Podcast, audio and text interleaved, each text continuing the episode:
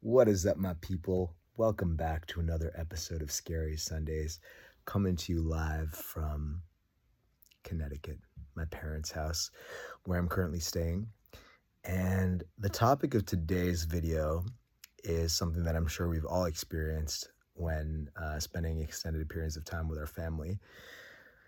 And that is this idea, and this is a, con- a contrarian belief that I've been playing around with with a few of my friends um, basically something that um, I believe to be true that I don't actually think most of society believes to be true. So I'm very curious to hear what you guys have to say about this, what you think about it, if you agree or if you disagree. But the belief is that all psychological pain that someone quote unquote causes us ultimately is always our responsibility. Physical pain that someone causes us obviously is not our responsibility. Like if someone comes and, you know, punches you in the stomach, that's their fault pretty clearly. But I hold the belief that regardless of what someone says to try to psychologically uh, or does to try to psychologically um, injure us, it's always ultimately our responsibility the amount of suffering that we feel because of that and this is a very difficult thing to take on board because it really challenges a lot of our notions of fairness and how we feel like we should be treated.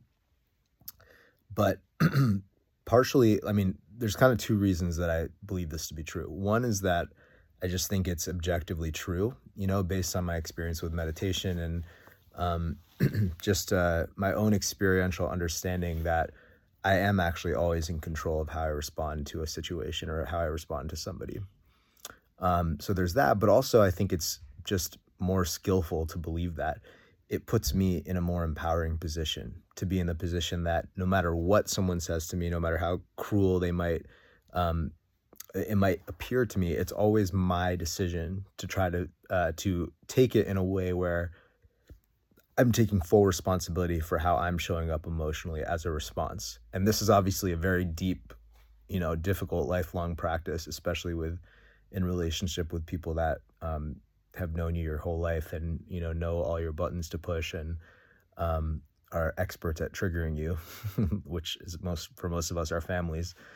But I found that taking full responsibility for how I feel, um, which I don't always do perfectly, but always remembering that it's my decision. And if i'm going to be to choose to be offended by something that someone says or does um, then that's still my choice. It's still my choice to be offended. Like i can still choose to step out of the paradigm where that's a problem.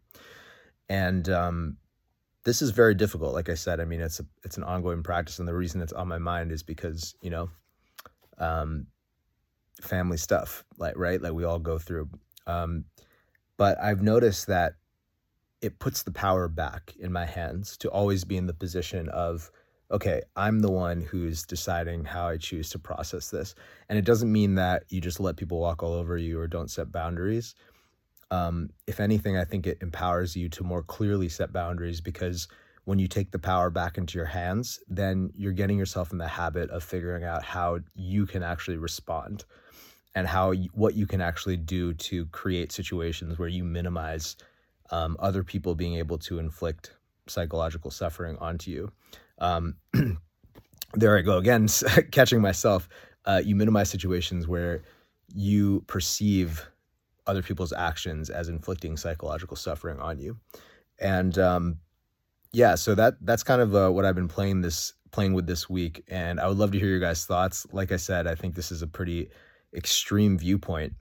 Um, but I purposefully am speaking about it in very binary terms because I do think that it's one of those things where it's just more skillful and effective and empowering to believe that 100% of the time it's our responsibility to manage our emotions. And maybe that means removing ourselves from the situation. Maybe that means setting boundaries on how much time we spend with certain people or what how we engage with them or what subjects we talk about with them but ultimately giving ourselves that power and that choice back i think is how we can most be empowered in situations that otherwise we would feel victimized by like oh why like you know then you get into this mode of trying to change other people which is just a very disempowering place to be in. And I'm speaking from experience because I've been there many times, you know, both with in family stuff, but also in relationships and friendships and work situations.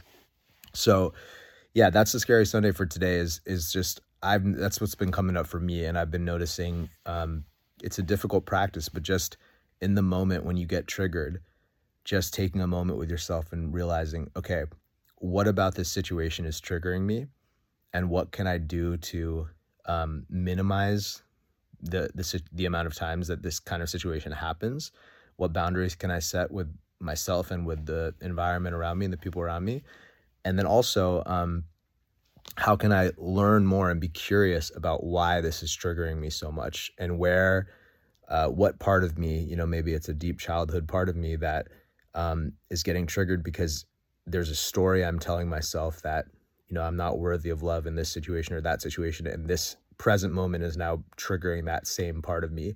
So, what story am I telling myself that I can start to unwind by giving myself love in those moments that I get triggered? And when we start to look at it this way, then every time we get triggered, actually becomes a beautiful opportunity to give ourselves the love that um, we're basically outsourcing to the situation or person around us. That's the only reason we get triggered is because some expectation we had of how someone was supposed to treat us wasn't met. And so it's a beautiful opportunity to remember that um, that that's not that person's job at the end of the day. Like they're just another human being that's responding to that's acting based on their own um, you know inadequacies and faults and insecurities. They're just another imperfect human doing their best. And it's a beautiful opportunity to remind ourselves not to place that expectation on anybody else. So that's the scary Sunday for today. I would love to hear, hear you guys' thoughts on this uh, contrarian belief. And I say contrarian because, like, I feel like on one level, you know, most people would probably agree with this, but it's one thing to intellectually understand it, and it's another thing to really be embodying and acting it and living it, which is something that I'm not perfect at, but I'm trying to do more and more. So uh, let me know what you guys think and have an amazing week. Peace.